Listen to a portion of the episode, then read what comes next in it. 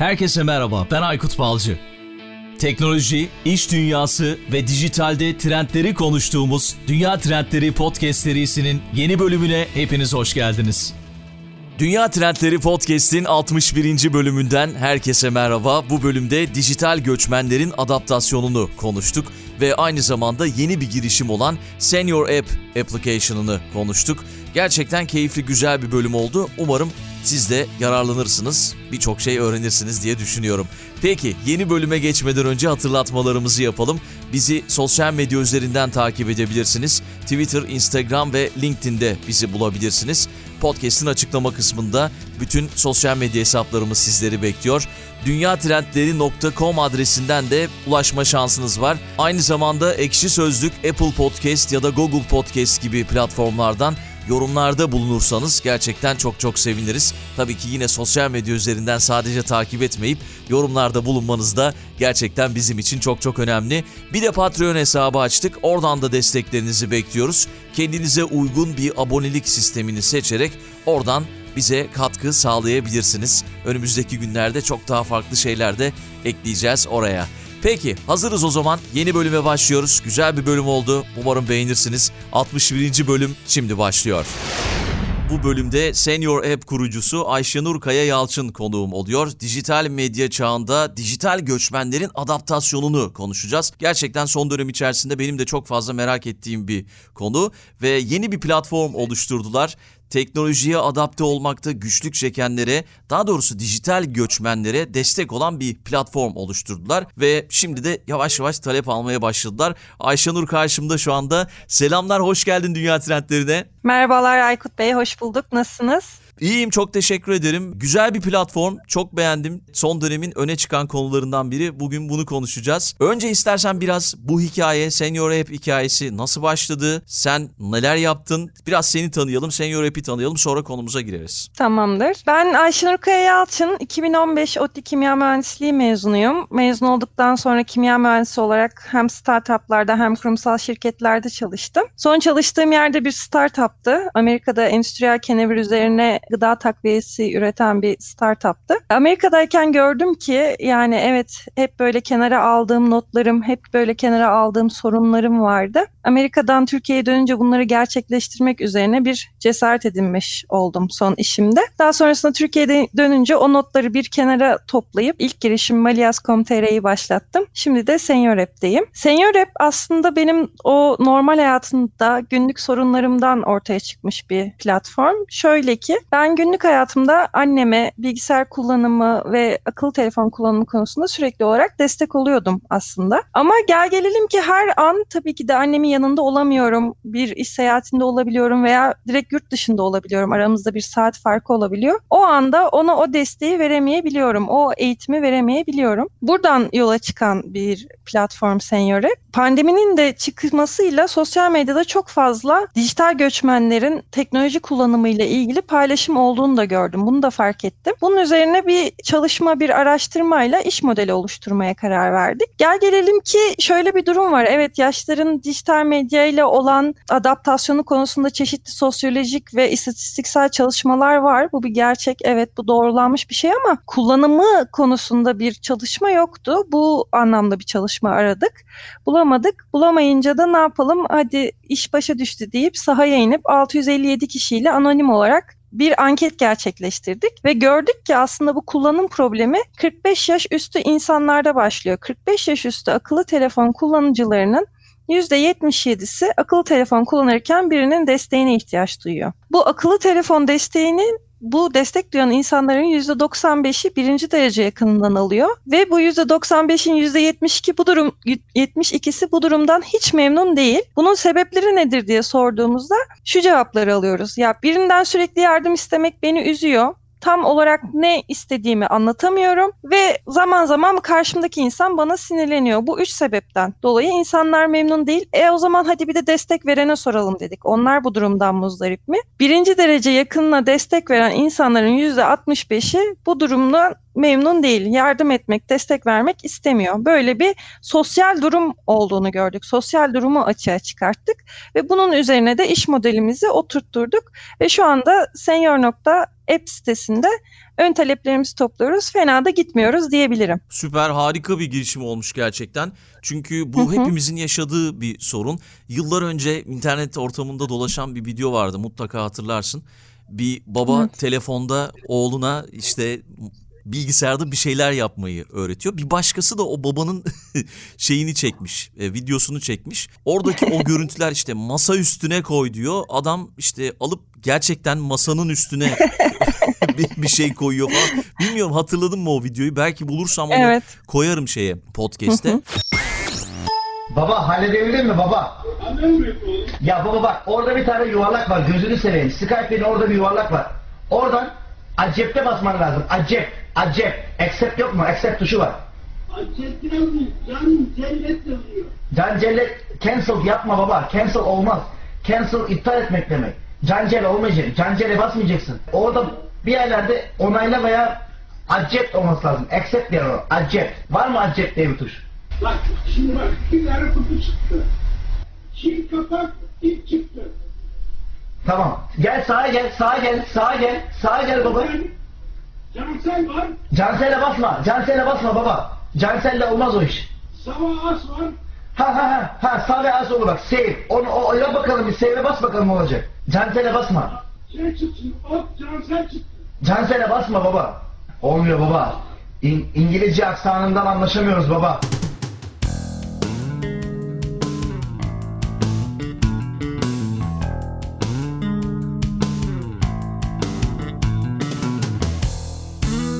Yani şimdi öyle bir şey ki insan ve teknoloji ilişkisinin geçirdiği değişim ve dönüşüm bir sonucu olarak ortaya çıkan yeni iletişim teknolojileri var ve hepimiz de özellikle dijital göçmenler buna sonradan adapte olmaya çalışıyorlar ve günlük hayatımızın da her yanını sarmış durumda. Özellikle bu pandemiyle birlikte de bu teknolojiyle yeni yeni tanışan insanlar var. Ki bu da internet kullanım oranlarının her geçen yıl artması da bunun bir göstergesi. Ve şöyle bir durum var teknoloji ve onun hayatımıza kattığı yeni nesil iletişim araçları artık dünyanın en önemli aktörlerinden biri. Ve siz de bu açıdan güzel bir iş yapıyorsunuz bu konuda zorlananlara destek olmak açısından gerçekten başarılı bir girişim oluşturmuşsunuz diye düşünüyorum. Peki birazcık böyle hani istatistiklerden bahsettin ama yaşlıların, yaşlı da dememek lazım galiba değil mi Ayşenur? ne diyelim? Dijital göçmen ee, demek Dijital lazım. göçmenlerin evet. te- teknolojiye bakış açıları nasıl, araştırmalar ne söylüyor? Belki biraz bunlardan bahsederek girebiliriz konuya. Tabii. Şimdi bakış açısı olarak baktığımızda bir orada segmentasyon yapmamız lazım. 45-65 arasıyla 65 üstü olarak 45-65 arası birazcık daha teknolojiye sıcak bakan, birazcık daha kullanımına kendini alıştırmış ama tam %100 diyemeyiz. Onların teknolojiye bakış açısı daha olumlu. Evet bu benim işime yarayacak bir şey bunu kullanmalıyım gözüyle bakıyor. Bir de 65 yaş üstü var. Ne yazık ki onların kullandığı cümleler bizim birebir yaptığımız röportajlarda da karşılaştığımız şey bu. Bu yaştan sonra diye başlıyor cevaplar. Yani bu yaştan sonra hmm. ben teknolojiyi ne yapacağım? Özellikle işi bırakmış, emekli olmuş, torun torbaya karışmış. Bu yaştan yani tırnak içinde söylüyorum. Bu yaştan sonra ne yapacağım diye düşünüyor ama artık bu dünyanın bir vazgeçilmezi. Artık bir nevi özgürlüğümüzü belirleyen şey birazcık da teknoloji. Çünkü bir şeyleri yapmak istiyoruz ve yapmak istediğimiz şeyleri kullandığımız araç teknoloji sayesinde oluyor. Hı hı. O yüzden bu kullanıcılar bunun hiç farkında değil.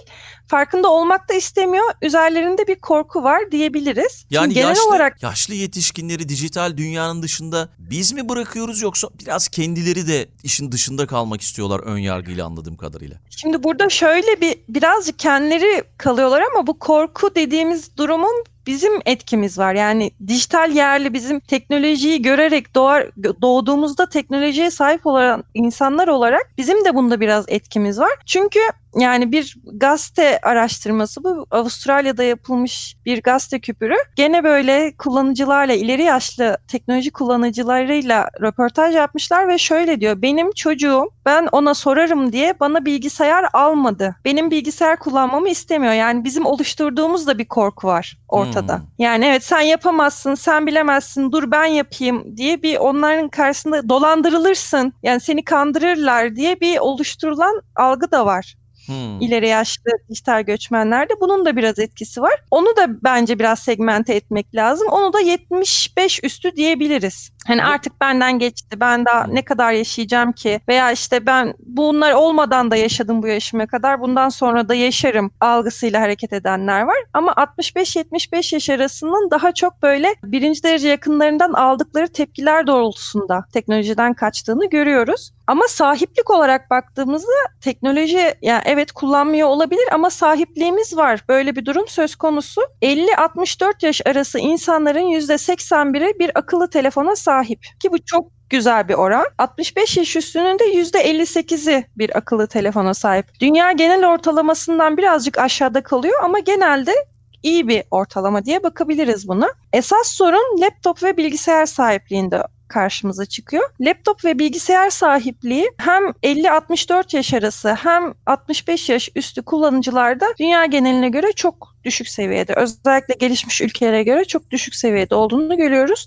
%22 ve %8'lerden bahsediyoruz burada. Ayrıca bir de erkek kullanıcıların, erkek teknoloji kullanıcıların kadınlara göre daha çabuk adapte olduğunu görüyoruz. Az bir fark da olsa daha çabuk bir adaptasyon var. Bu da tabii yetiştirilmeyle alakalı bir şey olduğunu öne sürüyoruz biz. Çünkü yani sahip olduğumuz geleneksel yöntemlerle daha dışarıda olan, daha teknolojiyle haşır neşir olan kişi erkek kullanıcılar. Dolayısıyla kadınların teknolojiye adaptasyonu biraz arkadan geliyor diyebiliriz. Ben tam tersi olduğunu düşünürdüm aslında. Sanki kadınlar daha fazla adapte olur gibi düşünürdüm. Demek sosyal medya anlamında aslında kadınlar daha çabuk adapte oluyor ama teknolojiye sahiplik anlamında erkekler daha önde. Hmm, anladım. Yani Hı-hı. dijital okur yazarlık becerilerine erkekler daha mı yatkın yani? Öyle mi diyebiliriz? Erkekler daha mecbur bence mecbur, ileri yaş tamam. için baktığımızda daha mecbur. Çünkü yani iş ortamında artık bilgisayar olmadan çalışmak gibi bir durum söz konusu değil. O yüzden ona daha mecbur olduğu için daha çabuk adapte oluyor. Hı hı. Bu arada şu telefonla ilgili bir örnek verdin ya. Şimdi hı hı. yaşlılar genelde belki senin de başına gelmiştir. Akıllı telefon kullanmaktan çekiniyorlar. Yani yapamayız diyorlar. Dediğin gibi işte ön yargılar nedeniyle ve anneannem benden bir telefon istemişti. Eski telefonun aynısını istedi. E tabii ama gezdim, dolaştım, teknoloji marketlerden araştırdım. Aynı telefonu bulamıyorsun çünkü üretimde değil.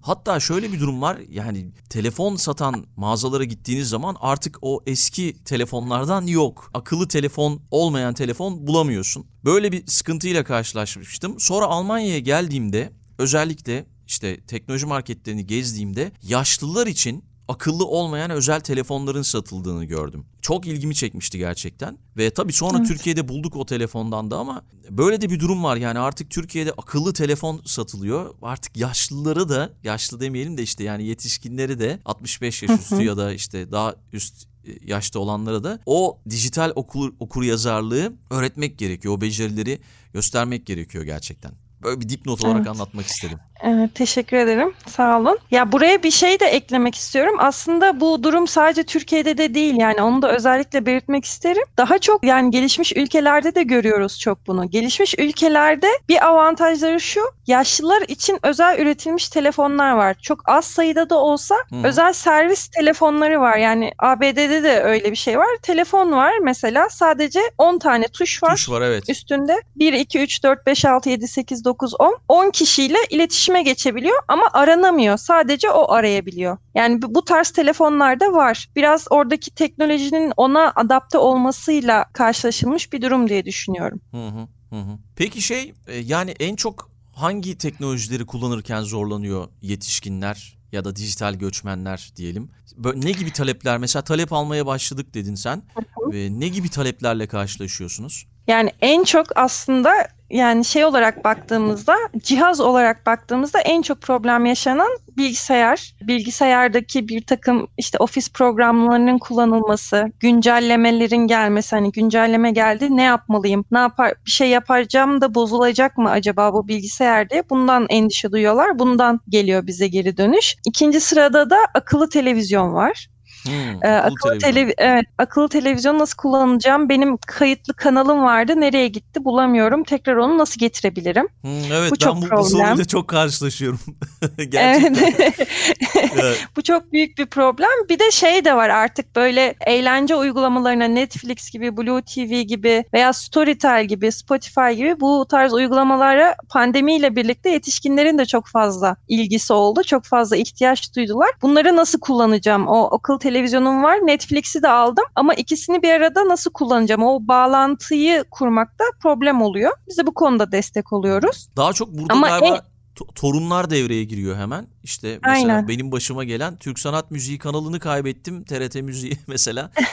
Onu bulmam gerekiyor gibi bir soruyla karşılaşıyorum. E, tabii hani uzaktan da anlatamıyorsun onu. Yani o da çok zor bir şey. Evet. Ama e, yavaş yavaş öğreniyorlar dediğin gibi. Evet yavaş yavaş tekrar ede ede korkmadan hani bunun yanlış bir şey olduğunu bilmeden öğrenmenin zaman alan bir şey olduğunu bilerek tekrar tekrar anlatmak gerekiyor. Bu anlamda da yani bu tek ileri yaştaki yetişkinlerin teknoloji öğrenmesi anlamında çok önemli bir nokta bu. Ama en kolay kullandıkları araç ise tabletler. Ben çoğunlukla işte teknolojiye ilk alışan insanlara, ilk defa akıllı telefon kullanacak insanlara tabletleri öneriyorum. Tabletler hem görme yani belli bir yaştan sonra görme yetisinde muhakkak ki azalmalar oluyor. Tabletler daha büyük araçlar olduğu için hani öğrenme başlangıcında daha büyük görerek daha iyi algılayabiliyorlar tabletleri. Ee, uygulamalar özelinde baktığımızda en çok kullanılan ve en rahat kullanılan Facebook ve WhatsApp. Yani Facebook ve WhatsApp'ı neredeyse hemen hemen her- herkes öğrenmiş durumda.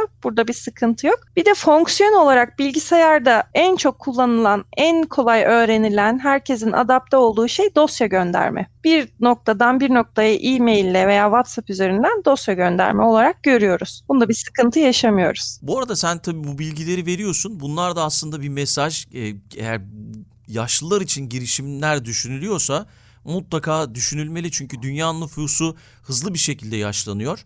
2050'ye Evet. kadar her 5 kişiden birinin 60 yaşın üzerinde olacağı tahmin ediliyormuş. Tabii bu Evet. şey Dünya Sağlık Örgütü'nün açıklamış olduğu rakamlar. E, Şöyle de bir durum var. Mesela işte San Francisco'da bile yaşlı yetişkinlerin %40'ı temel dijital okur yazarlık becerilerine sahip değilmiş ve bunların yarısından fazlası da interneti hiç kullanmıyormuş. Ama sanırım bu pandemiyle birlikte bu durum biraz daha değişti ki size gelen talepler de bu yönde anladığım kadarıyla. Evet. Buradan şunu sormak istiyorum. Yaşlı yani dijital göçmenler dijital teknolojiyle aralarındaki mesafeyi nasıl kaldırabilir? Nasıl destekler sağlanabiliyor? Siz nasıl destek sağlıyorsunuz? Ya da en çok sizi ne zorluyor? Tamam. Yani önce buna hani bir cevap vermeden önce birkaç kavram tanımlamak isterim ben. Dijital yerli nedir? Dijital göçmen nedir? Aa, dijital süper. cahil nedir? Süper. Bunları tanımlamak isterim. Ee, dijital yerli e, öğrenme süreciyle birlikte neredeyse doğum diyebiliriz bunun. Doğumundan itibaren teknolojiyi görmüş, haşır neşir olmuş. E, konuşmaya başladığından itibaren teknolojiyi kullanmayı başlamış insanlara diyoruz biz. İşte bu insanların en belirgin özellikleri neler? İnterneti veya uygulamaları eğlenmek, vakit geçirmek için kullanıyorlar. Ee, bir şeyi okumaktan çok görseline daha çok önem veriyorlar. Buna Z kuşağı diyebiliriz. Direkt. Z ve K kuşağı olarak tanımlayabiliriz. Dijital göçmenler var. Hayatının işte e, üniversite çağından sonra teknolojiyle, bilgisayarla tanışmış insanlar var. Bu insanlar teknolojiyi öğrenme amaçlı kullanıyor. Yani sadece ancak bir işi varsa açıyor, bir işi yoksa o teknolojiyle bir bağı yok. Bunu da şöyle hani komik esprili bir dille şu şekilde tanımlıyorlar. Hani seni arayıp biri mailimi aldın mı diye seni arıyorsa o kişi dijital göçmendir. Veya Hmm. işte ofiste çalışırken bir şey göstereceği zaman herkesi başına topluyorsa gel gel bir şey göstereceğim ekranın başını topluyorsa o kişi dijital göçmendir. Tam olarak dijital adaptasyonunu tamamlayamamıştır diye nitelendiriliyor. Bizde dijital cahil var. Bu da yani cahil demek tabii kötü böyle olumsuz bir terimmiş gibi kullanılıyor ama aslında içerik öyle değil. Bunu kullanmayan ve kullanmayı reddeden ayrıca kullanmaktan korkan insanlara diyoruz. Bu üçünün arasında teknolojinin hızlı gelişmesi kaynaklı çok büyük bir uçurum var. Bu uçurum da iletişim anlamında günlük hayatta hem kuşak çatışması hem de iletişim anlamında çok büyük problemlere yol açıyor. Ne gibi? Mesela dediğimiz gibi işte mail aldın, mail attım sana aldım mı diye arayan insanlar gibi düşünebilirsiniz. Yani zaten ben o maili göreceğim. Ben o maili göreyim diye bana attın. Ekstra bir haber vermene gerek yok gibi düşünebilirsiniz. Bu durumun en temelinde yatan sebep dijital göçmenler için teknoloji bizim hayatımızı işte sürdürülebilir hayatımızı ele geçirecek korkusu. Yani bu işi ben benim yerime teknoloji yaparsam bana ne olacak? Hmm. Bu korku var dijital göçmenlerde. O yüzden işte gerektiği kadar kullanayım ondan sonra bir kenara bırakayım. Sadece bu kadarı benim için yeterli. Dijital cahillere geldiğimizde ise ben aslında kullanmak istiyorum. Belki işime de yarayacak ama hani dolandırılırım, başıma bir şey gelir diye korkuyorum. Ben anlatırken de bana kötü davranılıyor. O yüzden ben de bu işten elimi eteğimi çektim diyen insanlar. Şimdi bunun bu iki durumunda aşılabilmesi için o teknolojiyle çok yakından adapte olmuş, ona doğmuş insanlarla o diğer iki aşamayı bir ay- kenara ayırmamız gerekiyor. Yani o iki insanı bir arada tutmamamız gerekiyor. Bunun için özel eğitilmiş insanları kullanmamız gerekiyor. Bir dijital göçmene ve dijital cahile bu durumu öğretirken böyle korkuyu aşacak terapi niteliğinde eğitimler vermemiz gerekiyor. Biz tam olarak bunun üzerinde uğraşıyoruz. Bunu yapmaya çalışıyoruz. Tabii bir korkuları var. Dijital anlamda bir problem yaşayabilirler. Bunu aynı zamanda güvenli bir ortamda, güvenli olacak şekilde herhangi bir iki tarafta soru işareti bırakmayacak şekilde yapmaya çalışıyoruz. İkinci önemli konu şu. Bir kere herhangi bir şeyi öğretirken yani anne baba olsun veya işte bir öğrenciniz olsun matematik de öğretiyor olsanız kişinin öğrenen kişinin kendisinin yapması gereken durumu var. Yani bizim kas hafızalarımız var ve birçok şeyi aslında kas hafızamızla yapıyoruz. Dijital göçmene de bir şeyleri öğretirken teknolojiyle ilgili bizim söyleyip onun uygulayacağı şekilde öğretmeye çalışıyoruz. Hmm, anladım. İlk başta verdiğim örnek gibi değil yani. Masa üstüne koy, masa üstünden kaldır. tarafa koy gibi değil yani anladım. değil, aynen.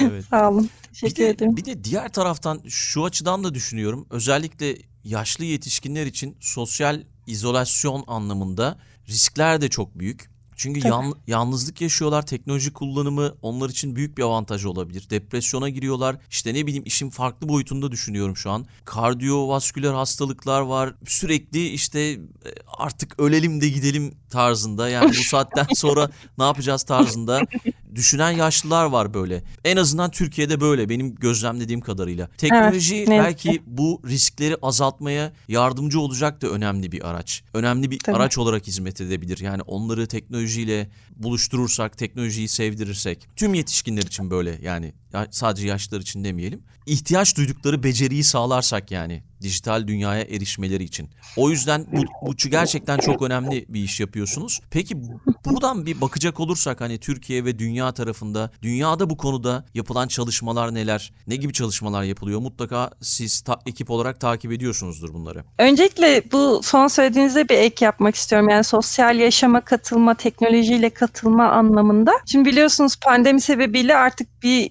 yerlere misafirliğe gitme, birini misafir kabul etme durumu artık pek mümkün değil. Özellikle ileri yaştaki insanlar için. O yüzden şöyle bir şey oldu. Belki duymuşsunuzdur. Gün, günleri nasıl yapacağız? Yani günler ha, evet. nasıl yapılacak sorunu ortaya doğdu. Gene çözüm teknolojiye gitti. Artık şey yani Zoom'dan bir araya gelip herkes Zoom'dan bağlanıp günü yapıyorlar. Bir araya geliyorlar. Herkes evde çayını, e, işte kahvesini, çöreğini, kurabiyesini alıp bir araya geliyor. Gün paralarını da online bankacılıkla birbirlerine gönderiyorlar. Çözüm Gram ne teknoloji oluyor. evet. Oradan altın alıyorlar veya para gönderiyorlar artık ne günü yapıyorlarsa. Bu anlamda teknolojinin çok güçlü bir gücü var. Özellikle e, işte ileri yaştaki insanları sosyal hayata bağlı tutmak, yakınlarını bağlı tutmak anlamında çok büyük bir gücü var. Dünyada e, bizim gibi hizmet veren bir tane kuruluş var. O da Hintli bir kuruluş. Hint Hindistan'daki insanlara online ders veren bir kuruluş var. Yani hmm. böyle bir güzel bir şey oluşturmuşlar. Get Setup diye. Diğer taraflara baktığımızda, dünyanın diğer yerlerine baktığımızda birebir örgün olarak gidilen belediyelerin verdiği eğitimler bulunuyor. Bu, bu anlamda da ufak tefek ilerlemeler var diyebiliriz. Ee, en çok çalışmayı da Türkiye'de Antalya e, Akdeniz Üniversitesi'nde Özgür Arun gerontoloji bölümünde çalışan bir sosyolog hocamız var. O yapıyor bu anlamda çalışmaları. Aynı zamanda Hacettepe Üniversitesi'nde Aylin Görgün Baran hocamız yapıyor bu anlamda. Yaşlıların, dijital göçmenlerin dijital medyaya olan yakınlığı, bağlılığı nasıl adaptasyonu sağlanabilir? Bu anlamda çalışmaları en çok onlarda görüyoruz. Ama dünyada da bu anlamda aslında çok çok önceden yaklaşık 2004 yılında bu tarz çalışmalar yapılmış. Nasıl yapılmalı, nasıl hareket edilmeli diye. Onu da Ebey ve Haydn No Country for Old People isimli kitabında çok rahat görebiliyoruz. Yani okuma fırsatı olursa arkadaşların okumalarını da tavsiye ederim online olarak. Süper. O kitap önerisi olarak aldık o zaman onu. Tamam süper.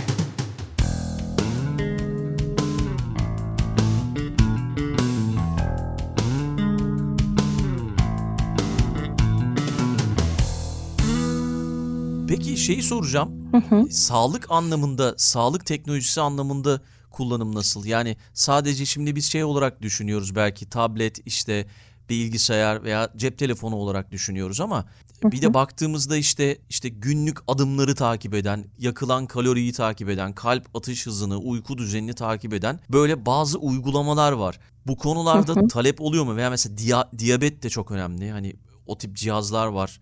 İşte kan, ka- şekeri ölçen cihazlar var.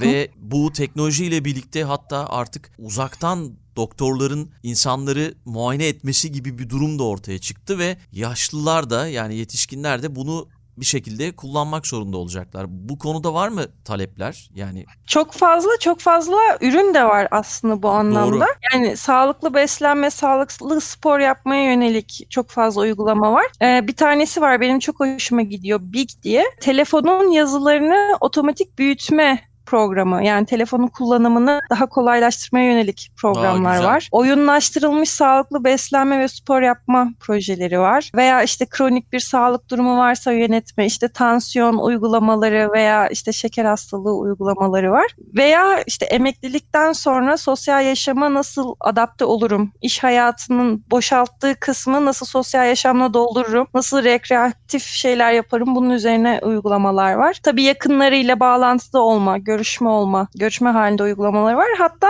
şu an Türkçesi yok ama Türkçesinin de çıkacağını biliyorum. Dünya Sağlık Örgütü'nün interaktif bir sağlık uygulaması var. Ee, yani durumunuzun ne, vücudunuzun ne yaşta olduğunu, o yaşı gençleştirmek için neler yapmanız gerektiğini söyleyen interaktif bir sağlık uygulaması da var. Who I Cop Handbook olarak arkadaşlar isterlerse bulabilirler. Hı hı. Bizim e-nabızda da giriyoruz o şeyleri, bilgileri ama öyle bir şey yok Aynen. şu an henüz. Herhangi bir şey Evet. bilgi vermiyor. Şöyle bir şey dikkatimi çekmişti Almanya'da. Tabii burada biraz daha yaşlı nüfus fazla olduğu için özellikle markalar da yaşlı nüfusun isteklerini diyeyim yani dikkate alıyorlar. Market arabasını büyüteç koymuşlar. Çok basit ilginç bir şey.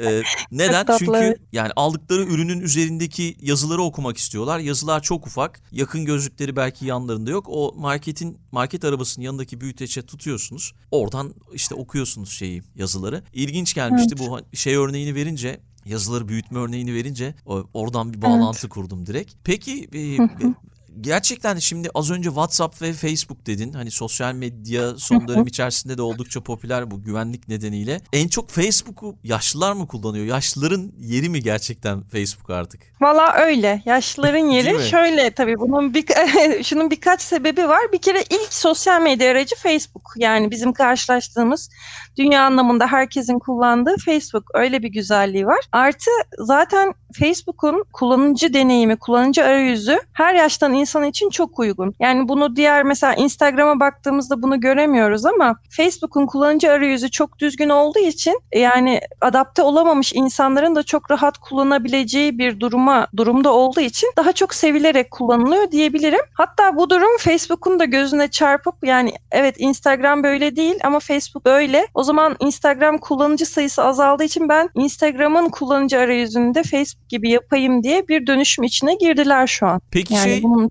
etkisi var. Hı hı. Yani ve benim de gözlemlediğim kadarıyla daha çok Facebook'u artık e, yani yetişkinler çok yaş, en azından yaşı bizden büyükler kullanıyorlar. Çok fazla girip bakmıyorum ben de kendi adıma. E, Facebook artık geri planda kaldı. Daha çok Instagram, Twitter buralardayım ve sağlıklı yaşlanmayı destekleyen dijital araçlar konusunda belki bize birkaç bilgi verebilirsin. Biraz bahsettik gerçi ama e, bu konuda ne gibi gelişmeler var? Çünkü sen de çok iyi biliyorsun ki artık insan ömrü uzamış durumda. Öyle gözüküyor. Dünyada gelişen teknoloji en çok sağlık alanını etkiliyor. Şöyle Türkiye'de de yaşam süresi uzamış. Ortalama 77-78 düzeyine çıkmış. Kadınlarda hatta 80'e yaklaştığını söyleyebiliyor araştırmalar. Erkeklerde 75. 2023-2050'ye geldiğimizde de Türk halkının yaşam süresi daha da uzayacakmış. Bununla ilgili bir harita paylaşmıştım ben Twitter üzerinden. İşte tüm Avrupa'yı gösteren yaşlanma e, ya, e, ortalamalarını gösteren. Bu konuda ne gibi gelişmeler var? Takip ediyor musunuz ya da bunları, bu teknolojileri? Tabii ki de takip ediyoruz. Yani dediğin gibi daha çok yani insanların bu bunun artık bu sağlığımıza dikkat etme, iyi yaşlanma hepimizin yani sadece işte yetişkin insanların değil yani insanların 18 yaşından itibaren bunları kullanıp buna göre hayatını şekillendirdiği uygulamalar bunlar. Yani ama tabii birinin sürekli sana artık su içmelisin, artık ayağa kalkıp bir hareket etmelisin demesi çok hoş bir durum olmayabiliyor. Yani sürekli öyle bildirim gelmesi çok hoş bir durum olmayabiliyor. Hı hı. Bunun üzerinde oyunlaştırılmış çalışmalar çok fazla. Yani bunu evet o dedi diye yapıyorum değil de oyun oynayayım. Ee, oyun oynarken de evet bir yürümüş olurum. Ondan sonracıma bir ilaçlarımı kontrol etmiş olurum. Bir su içmiş olurum şeklinde çok fazla çalışma var. Çok fazla da uygulama var. Yani hepsini şu an teker teker söylemem mümkün değil ama yani çok fazla bu konuda çalışma var diyebilirim. Uygulama var diyebilirim. Hı hı, anladım. Peki yavaş yavaş o zaman sona geldik. Son sözleri alalım. Nedir hedefleriniz? Neler yapacaksınız bundan sonra? Ve bir kitap önerisi alırız. Bir tane kitap önerisi aldık ama bir kitap önerisi daha alırız. Yavaş yavaş veda ederiz. Tamamdır. Yani bizim şu an hedeflerimiz şu an biz ön talep aşamasındayız web sitemiz üzerinden. Aynı zamanda pandemi süresince de ücretsiz destek vermek istiyoruz. Ücretsiz desteklerimiz devam ediyor. Haziran yani 2021'in ikinci yarısı diyeyim demem daha doğru olur. İkinci yarısı itibariyle aktif olarak hizmet vermeye, destek vermeye başlayacağız. Ondan bir sene içinde de 30 bin kullanıcıya ulaşıp 30 bin dijital hayata kazandırılmış dijital göçmene ulaşmayı hedefliyoruz. Bunu söyleyebilirim. Çok da olumlu geri dönüşler alıyoruz bu anlamda. Siz de bizi davet ettiğiniz için, burada bulundurduğunuz yer verdiğiniz için çok teşekkür Rica ederim. ederim. Şu anki hedeflerimiz bu yönde. Kitap önerilerine gelince aslında benim iki tane daha kitap önerim var müsaadenizle. Tabii tabii ne Ee, demek. Süper tabii, olur. Şimdi ben bireysel olarak artık yani bu artık kanıtlanmış da bir şey sadece benim kendi düşüncem değil tabii ki. Teknoloji insan gelişiminden çok çok daha önde. Yani biz insanlar artık o teknoloji o ürettiğimiz teknolojinin ilerlemesi hızına yetişemeyecek düzeydeyiz. Bir adaptasyon problemi muhakkak ki oluyor. Tabii bir öngörü, gelecekte ne olacak bir öngörü isteği oluşuyor insanda. Bu anlamda bir öneri vermek istiyorum. Yapay zeka çağında insan olmak Max Tegmark veya işte İngilizce olarak Life 3.0 olarak da bulabilirler kitabı. Ya herkese öneriyorum. Yani gelecekte neler olacak, nasıl olacak bu anlamda bize rehberlik edecek bir kitap olduğunu düşünüyorum. İkinci olarak da genç, yaşlı, yetişkin, çocuk herkesin okuması gerektiğini düşündüğüm bir Michael Ende Momo var. Yani bu hayatta ikinci en önemli şeylerden biri de sağlıktan sonra zaman yönetimi olduğunu düşünüyorum. Zamanın ne kadar kıymetli olduğunu anlamak olduğunu düşünüyorum. O yüzden her yaşa hitap eden Michael Ende Momo'yu herkese tavsiye ederim. Süper çok teşekkürler. Güzel kitap önerileri aldık. Hı. Kapatırken şunu söylemek isterim. Teknoloji sürekli gelişiyor ve her yeni dijital inovasyonla birlikte genç yetişkinlerin bile uyum sağlamaları için zorluklar ortaya çıkıyor. Ve siz de bu anlamda daha yaşlı yetişkinler için bir farkındalık yaratıyorsunuz gerçekten. O yüzden size teşekkür ederim ve katıldığınız için de çok teşekkür ederim. Senyor Epe başarılar dilerim. Çok sağ olun, çok teşekkür ederiz. Dünya Trendleri Podcast serisinin bu bölümünün sonuna geldik. www.dünyatrendleri.com Twitter'da @dünyatrendleri, Instagram'da dünya.trendleri adreslerinden Dünya Trendleri Podcast'i takip edebilirsiniz. Unutmayın önerileriniz ve merak ettikleriniz içinse info.dünyatrendleri@gmail.com adresinden mail atabilirsiniz. Bu bölümü dinlediğiniz için çok teşekkürler. Yeni bölümde tekrar buluşmak üzere.